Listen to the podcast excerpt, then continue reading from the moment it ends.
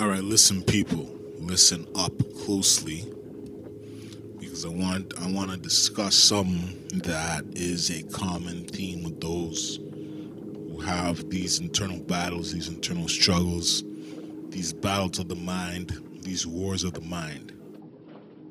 You see them in a moment of them smiling, "Hey, how you doing? Everything's okay." That's how you see them, that's how they respond. All right?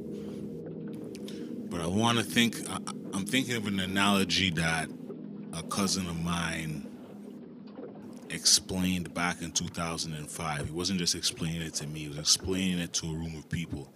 And he was explaining it in the context of being in a third world country and how the leaders of third world countries will often present the country as, if not perfect, okay, when the inner workings of the government are fucked up, right? But it's a comparison that I've found appropriate for the state of, of, of mental health of individuals. And I can relate it. I relate it to myself. Sometimes I'm, I'm cautious to just make it about me. I'm sure some of y'all have experienced this. People ask you, hey, how is everything going? Hey, living room is clean. Living room meaning, say, job.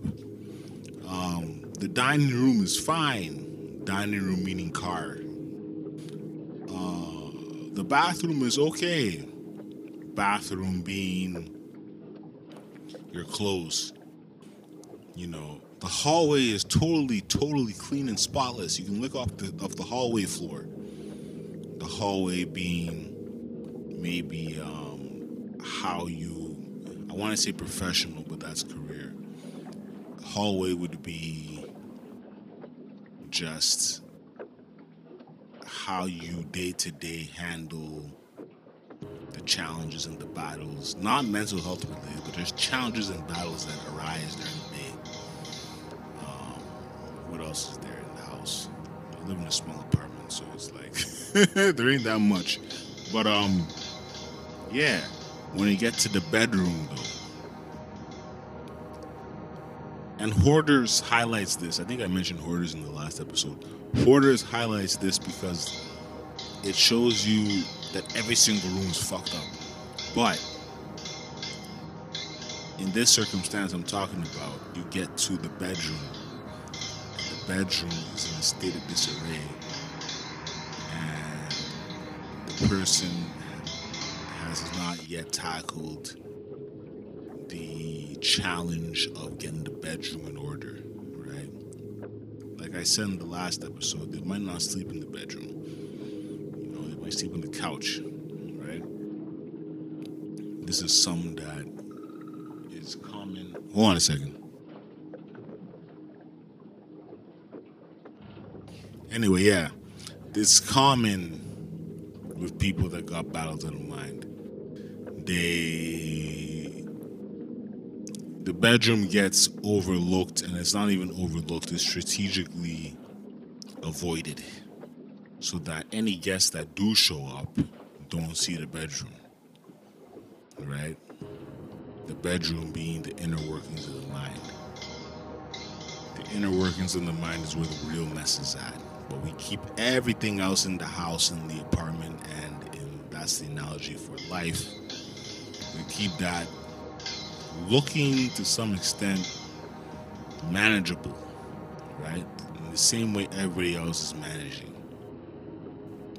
It's dangerous because the bedroom, you don't know what's under the bed, don't know what's under the bed. You don't know whether there's a plate of food that's molding. You don't know whether there's rats that are that are hiding. You don't know whether there's there's mold in the wall. You don't know whether there's fucking ruined, ripped clothes. You don't know whether there's even enough space for the clothes you got. There's all kinds of things that can happen in the bedroom that you don't know about that if you don't investigate. It slips you. So that's the analogy towards whatever my original analogy was. Oh yeah, with the the, the third world countries and the presidents hiding things, and, but keeping the rest of the country looking somewhat acceptable with tourism and things like that. So that's my little message for right now. All right. Hope you all enjoying your extended, indefinite time off. I know some of y'all are getting broke. Oh boy. The stress levels of people are high right now because people do not know where that money is coming. It's great that they can announce those sorts of things on the news, but people need money now. And, you know, I won't take credit for this, but you search around your house, you look for things, you should be able to find things to sell. The question is, a lot of people need the money they have. They're not trying to sell for items that are bullshit. So anyway, hope y'all are doing good. Like I said, reconnected with somebody I know since I was 14. We spoke on hip hop. We spoke on just. We haven't really gotten into fatherhood yet. I'm saving that one. We just talked about music and life in general and how you know the women are doing it and so on and so forth.